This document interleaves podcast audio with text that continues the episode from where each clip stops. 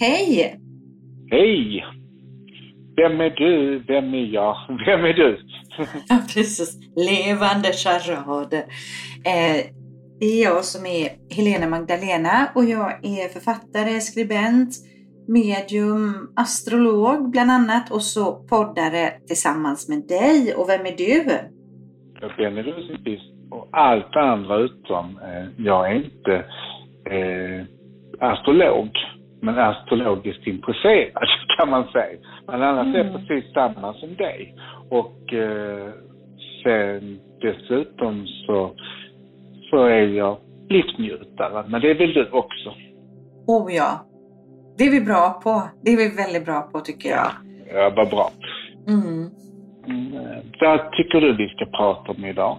Eh, jag tycker att vi ska prata om människor, människans värde eh, och ehm, själen i människan. Det här att vi är ju faktiskt alla odödliga energimässigt sett, men så bor vi ju i en kropp och kroppen är vårat tempel. Och kroppen åldras ju.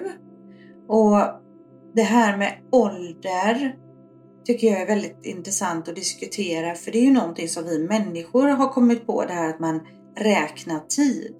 Mm. Och man ska sätta en etikett på människor, för det gör vi inte på naturen. Till exempel, vi sätter den etiketten att det är höst och att men eh, det kommer ett nytt liv efter igen. Alltså, det är ett nytt träd så finns det till exempel en själ och den på våren så står det något nya skott och då börjar den om. Så är det med oss också att vi slår nya skott och sen så blir vi gråa och så blir vi färger, så får vi mycket olika färger när vi blir gamla och sen så blir vi rynkiga, precis löven så att säga.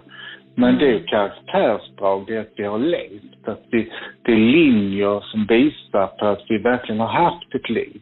Mm. Ja, och alla har ju kanske inte fått den möjligheten eller att leva och bli äldre. Så för varje dag som går så är det ju verkligen att hedra livet och tacka, tacka för varje dag som man får leva. Men ibland så känns det som att det här med att bli äldre och vara äldre. Jag kan känna så ibland i våran kultur att vi inte riktigt tar tillvara på det, på våra äldre människor som besitter så mycket livsvisdom, så mycket erfarenhet, så mycket de har fått vara med om och uppleva och så är det ibland kan jag känna nästan som att de glöms lite bort. Mm. Och jag tycker vi tar hand så dåligt till exempel, vem vill gå och lägga sig klockan fyra på eftermiddagen? Ja, det är alltså, klokt. nej. Och vem vill äta den maten som är mikrad på det sättet? Mm. Och då så undrar de varför de slutar äta, för det är liksom, vi behöver njutning när vi är gamla. Och det, livet är inte slut för vi är gamla. Alltså det, och det, det är ju liksom tråkigt att lägga sig klockan fyra på eftermiddagen, eller hur? Ja, jag jag kan verkligen känna så här att måtte, måtte mitt liv aldrig se ut så, kan jag känna. Mm, när vi, för till exempel när vi tänker Italien, Spanien och Frankrike så använder vi familjen som en helhet. Så bor vi tillsammans och då har vi ju eh, generationer nära varandra. Då är ju mormor kanske den som hjälper till att passa barn mer och bor nära och man lagar mat tillsammans och man håller ihop. Ja, det kanske jag inte vill bo med min gamla släkting, men jag vill nog någonstans alltså ha dem närmare mig. Jag älskar ju gamla människor och jag har en kärlek till gamla människor. Jag har koll på dem nu ute går med min hund. För jag pratar med flera stycken hemma när jag mm. går ut med Guido och liksom, mm. och de ger mig så mycket alltså. Och så blir jag lite bekymrad när jag inte ser mig. De tänkte, var är den mannen nu? För han har inte sett på länge. Så dyker han upp igen. Åh, han lever, han har det bra. Mm. Och när jag hade min salong så var det en gång så var det en kvinna som jag såg. Så vinkade vi, hon gick inte till och klippte sig men det var liksom att hon kände sig trygg med att jag vinkade på henne. Sen en, mm. när jag kom dit en onsdag så kom hon inte. Hon kom inte på torsdagen heller. Och då blev jag bekymrad. Jag visste att hon bodde i trappan bredvid och vilken våning hon bodde på. Men för att jag sett henne gå in där. Och mm. gick jag upp och så ropade jag i brevlådan. Hej! Är det okej? Okay? Är det okej okay där inne? För jag ringde på. Oh, sa hon, jag ligger här och jag har brutit benet.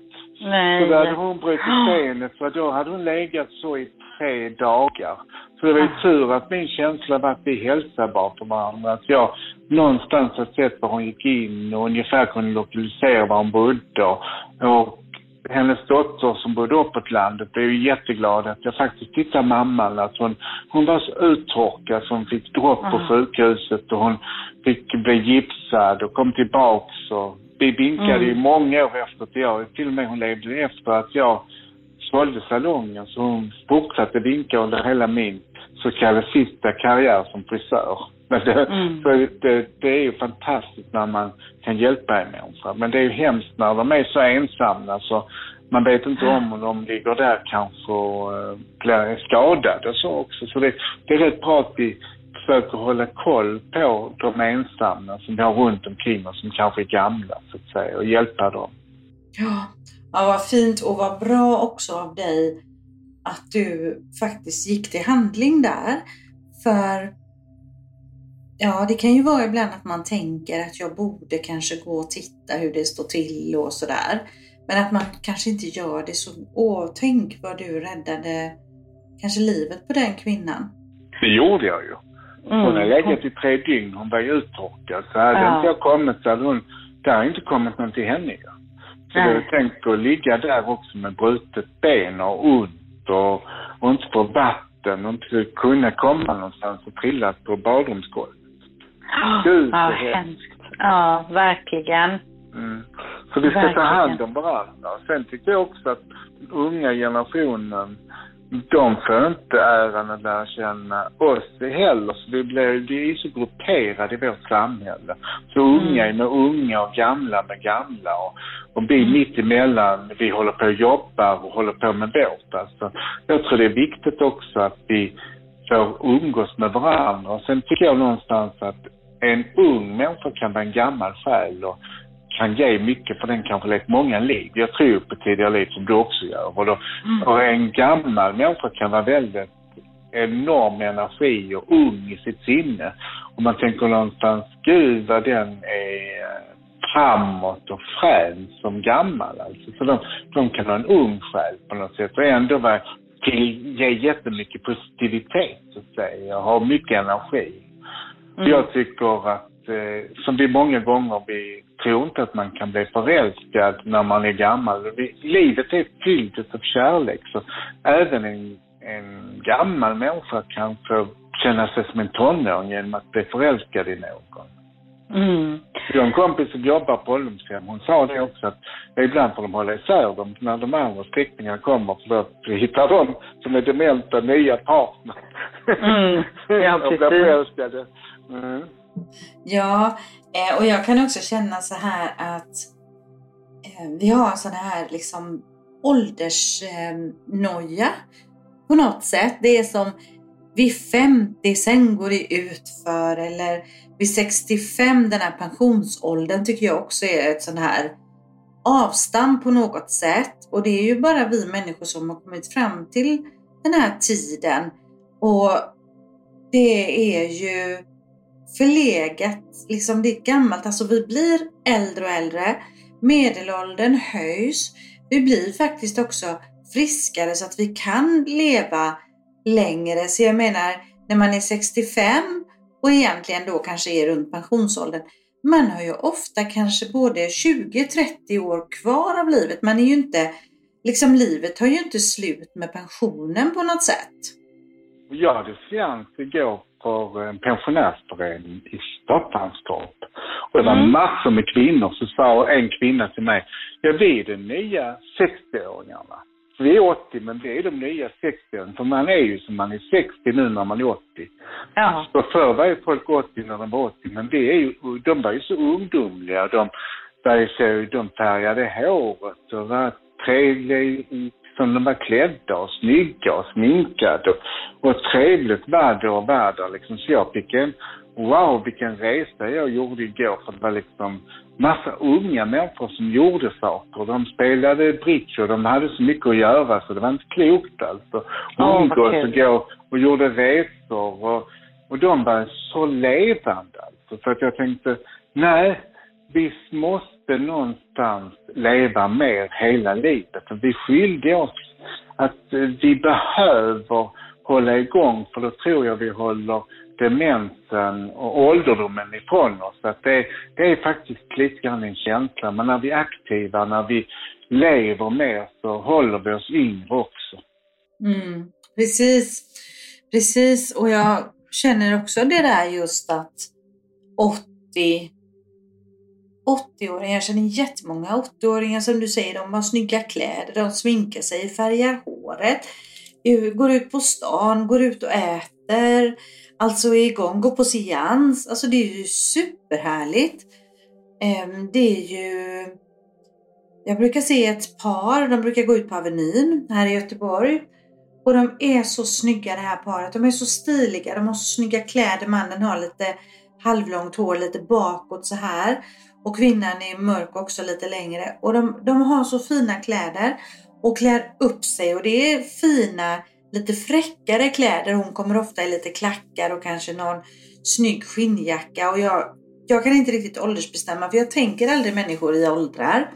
Men man ser ju liksom att de är äldre. Man ser dem gå lite stelare och så här. Och så gör de sig fina och så går de på restaurang tillsammans. Och de ler alltid så fint liksom. Vi känner igen varandra nu. Vi går också ut och äter en del. Eh, och då känner jag, åh vad underbart för dem att de kan gå ut tillsammans sitta på en uteservering på Avenyn, äta god middag och liksom göra sig fina tillsammans. Åh, vad jag tycker om det. Mm. Och det var som min mormor, hon hade ju mycket humor. Så var det en väninna som sa, men Ella, jag ser att du börjar få lite rynkor.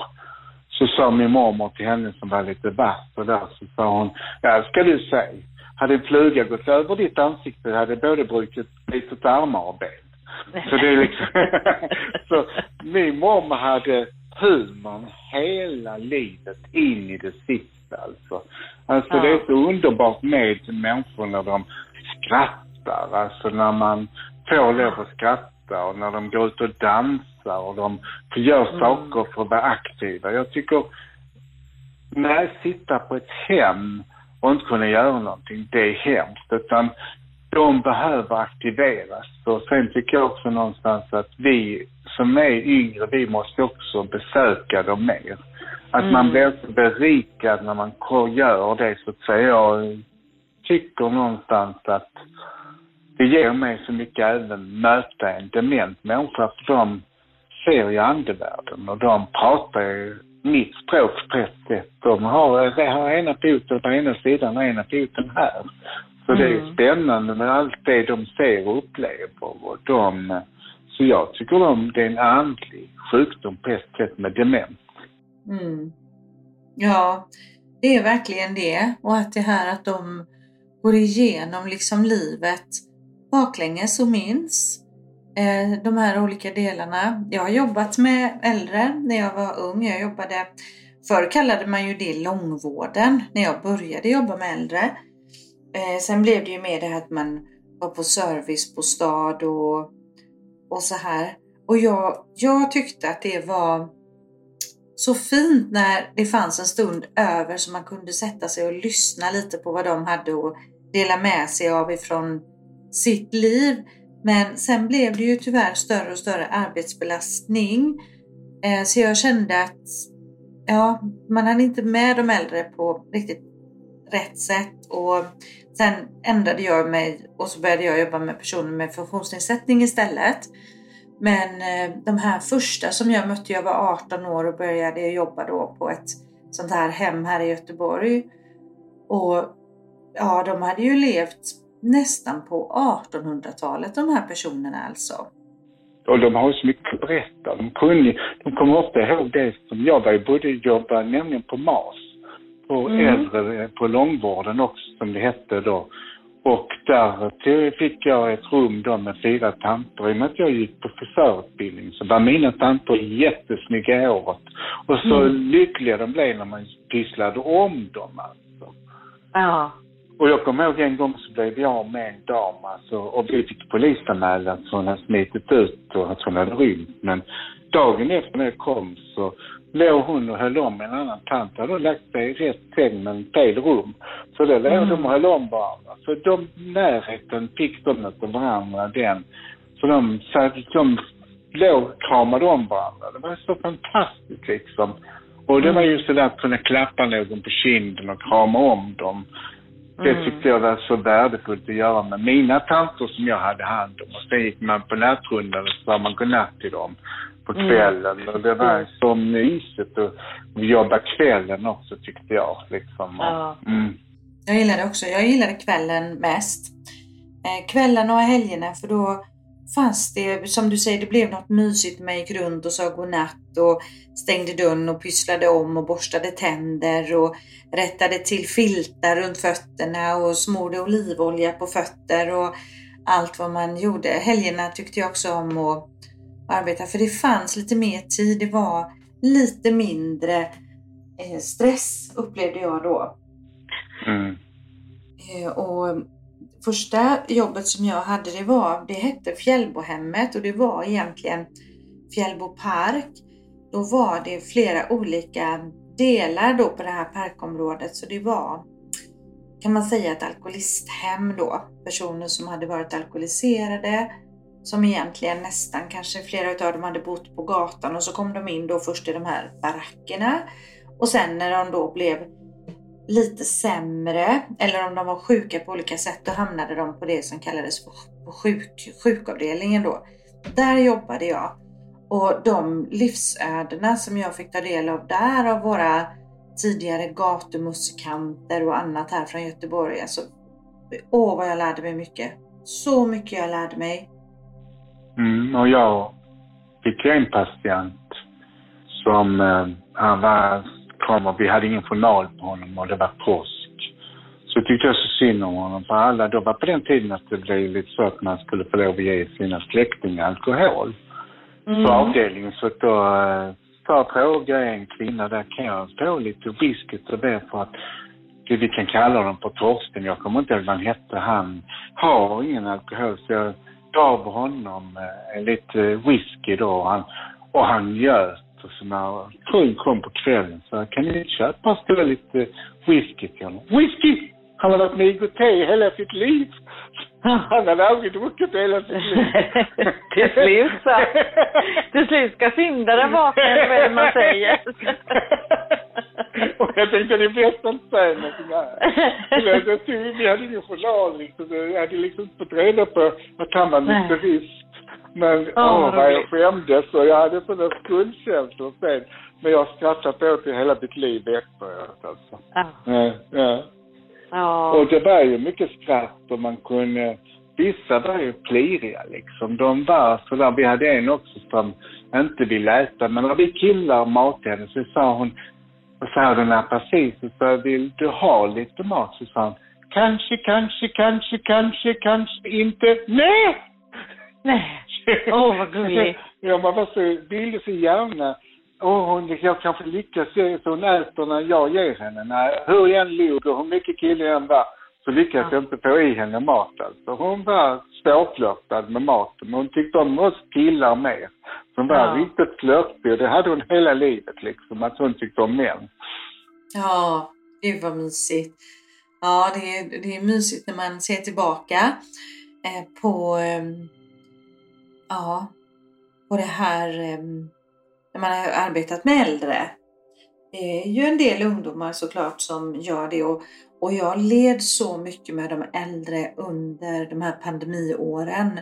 De som just bodde ensamma eller bodde på hemmet och man fick inte komma in och hälsa på som anhöriga. Så jag tyckte det var fruktansvärt vad, att de skulle behöva uppleva det på det sättet. Åh, vad tufft det var. Och tänk som anhörig att inte kunna förklara att man inte kan komma dit och att de Nej. känner att de blir svikare och så också. Det var ju hemskt för de anhöriga också. När man Ja. vill besöka sina släktingar, när, man, när det är jul och när det är helger, när man vill vara tillsammans. Så, så fruktansvärt att de inte fick det så att säga, att man inte fick gå in och mötas. Och, ja, så hemskt. Ja, ja, åh vad hemskt. Min, min mormor det gick bort för några år sedan så att hon, hon gick ju bort innan pandemin då. Eh, och, för hon hade ju blivit dement i slutet där innan hon gick, gick bort. Och ja, då att sitta på ett hem och vara dement och kanske inte förstå saker och ting och så inte den här välbekanta rösten och doften av anhöriga och klappen och kramen och det här alltså. Ja, tack och lov att pandemin är över. Tack och lov för det. Mm, så jag också. Men någonstans, jag vet ju till exempel när jag fyllde år så fick jag jätte, när jag fyllde 50 fick jag så mycket blommor. Och det var Mm. ett ålderdomshem i Limhamn som jag gick och lämnade blommor till. Så jag, får inte besök? Så jag Mm. tänkte jag behöver inte så mycket buketter. Så att jag lämnade det till folk. Och så var det ett annat hem jag lämnade blommor till. Och det var, det är så fint att kunna se deras leende. Så mycket det betyder liksom att Mm. strö på lite blommor. Tänk att det finns människor som inte får besök. Ja. Alltså att vi glömmer bort varandra. Eller det ibland Ja. kan det ju tänka att man kan göra så, så att man tänker, är det någon som inte får besök så kan jag gå dit och kanske lägga en söndag och ge någon kärlek och bara komma ihåg någon annans mamma som kanske inte får besök. Mm. Och ge det lilla extra så att säga. Ja, ja det är väldigt, väldigt fint att, att göra det. För det, det ser ju olika ut. Man jobbar så. Vissa får ju faktiskt inte besök. Vissa kanske inte heller har släktingarna på, på den platsen där de bor. Och vissa kan ju komma från andra länder också och kanske har lite hamnat här i Sverige och inte familjen har följt med. Mm. Eh, jag tänker på ett annat ställe där jag jobbade. Det var också inom äldreomsorgen och det var i Bollebygd här utanför. Utanför Göteborg. Och eh, där hade en, en röd stor katt flyttat in på det här ålderdomshemmet. Han såg ut som katten Gustav. Och han, han bodde där. Jag, jag vet aldrig var han kom ifrån. Men han bodde där och vi som jobbade där, vi matade honom och han var så mysig va. Och han gick ju från rum till rum, du vet, och upp i sängar och låg i knät i, på dem som satt i rullstol och tänk du vet när de fick klappa och känna att den här katten spann, var många som hade haft katt innan. Jag tycker det skulle finnas mycket mer. Det finns ju hundar i vården också, men alltså mer husdjur. Många har ju haft husdjur kanske hela sitt liv. Och det var, jag såg en film också, det var någon katt som alltid gick in till folk när de skulle gå bort. Som inte skulle behöva dö ensamma. Det var så magiskt för då var han med dem. Mm. Det är det fint också. Det var också ett äldreboende som det var utomlands. De hade den här katten och den, jag kommer ju, jag har bara en sån här minne av att den la sig först under sängen men när de var nära att gå bort så la den sig med dem i sängen och var med dem så de slapp att gå bort ensamma. Alltså Åh, de, de, de läser ju av, djur läser ju av Mm. när det är dags liksom. Och de Ja. finns ju med och vet liksom. Ja, ja, jag vet. Jag har sett ibland så här på, på Facebook. Människor också då är äldre i andra länder som kanske har haft flera hundar eller katter. Du vet hundar som... Vi har ju hundar och vi äger ju mer hundar och har dem som husdjur. Men utomlands är det ju som i Grekland där, där är ju hunden tillhör restaurangen eller så här. Hundarna får mat om man tar hand om dem. Men de har inte riktigt en ägare. Och då kan det ju vara ibland att någon matar de här hundarna som kommer förbi. Och man har sett då sen när den här äldre personen har gått bort och det har varit begravning och att hundarna har kommit dit till begravningen och kommit in och vet precis vart den här kroppen har blivit begravd. Det tycker jag är så vackert. Mm. Och min morbrors hund, Inga, när det var, de, det hade de smugglat in på begravningen här. Men jag tror det gjorde ingenting på den prästen kände vi. Men nej, den som tog hand om min morbrors hund ville inte fall i palsen och så tog de fram den. Så la han, hon, tassen på Gerts kista. Mm. Och sa ja, det var så fint liksom, Inga. Åh, Mm. vad fint. Ja. Åh, så, Så det var, fint. det var också ett avsked liksom av uh, husse. Mm. Mm. Ja. Ja, så fint. Våra underbara fyrbenta vänner. Och sen tycker jag då att det är inte fult att bli gammal. Det är vackert att bli gammal. Och gamla människor är vackra. Mm. Mm. Ja. Jag tycker vi avslutar med att säga det liksom. Tänk på så vackert det är med linjerna i ansiktet och den energin och klokheten vi har när vi blir gamla. Verkligen, det är otroligt vackert. Och till er som lyssnar, är det så att ni har äldre släktingar, kanske i familjen eller äldre vänner, så passa på att lyssna på deras livsberättelser. Det finns så mycket visdom i våra, i våra äldre. Jag passade på när min mormor, ja det var några år innan hon bodde på hem i alla fall. Hon bodde ju i Stockholm och vi var i Stockholm, jag och mina döttrar. Och så tog vi med mormor i bilen så åkte vi till alla platser där mormor hade bott. Och hon liksom berättade att här bodde vi, på Söder var det då. Här bodde vi när jag föddes och här bodde vi när mamma föddes. Och så bad jag henne berätta liksom om, om sin barndom och hur det var då och om sina föräldrar och sådär. För jag visste det att när, när mormor går bort sen då, då kan man inte få veta det längre. Eh, så jag är så tacksam att vi fick den där dagen i Stockholm, att jag också skrev ner de här olika adresser och sånt där. Så passa på ni som har de omkring er som är lite äldre. Ge extra mycket kärlek och kramar och lyssna. Vi vet inte hur länge vi får ha kvar våra äldre människor i livet. Nej, så är det. Och Ja. eh, ja, jag tycker, och sen är det ju någonstans att kroppen blir också sådär gammal och ont och värk för att vi ska längta hem, annars skulle vi leva i evighet. Vi vill ju komma hem också sen till andra sidan. Så det är därför vi längtar sen hem och släpper taget och reser själsligen till andra sidan. Ja, och vi gör ju verkligen det varje dödsfall eh, som jag har varit med om, säkert samma för dig Benny, när man är med en människa går över på andra sidan och de här rynkorna i ansiktet, det bara slätas ut och allt liksom bara, åh, ansiktet det bara blir helt slätt och så med en sån harmoni som man förstår ju verkligen det här att lämna kroppen, att det är en en väldigt skön upplevelse. Mm. Så den himmelska plastikkirurgen, den är fantastisk. Precis. Ja, vi blir, Ja. och vi, det, vi är vackra. Och vi är vackra även som gamla. Men det är skönt när vi kommer till andra sidan, för då blir vi den själ som vi är. Ja, då blir vi fria. Ja, Ja, ja vad var ett härligt. spännande samtal och eh, det som vi säger, och jag vill inte sluta, men det är du som är magistern här som alltid vill avsluta. Så jag sa, nej, men vi får väl göra det idag också tyvärr. Men eh, vi tycker så mycket om att ni lyssnar på oss, så fortsätt gör det. Och ta hand om någon som är gammal och ta hand om någon som är ung och ta hand om dig själv. Så blir, gör du oss båda lyckligare. Mm.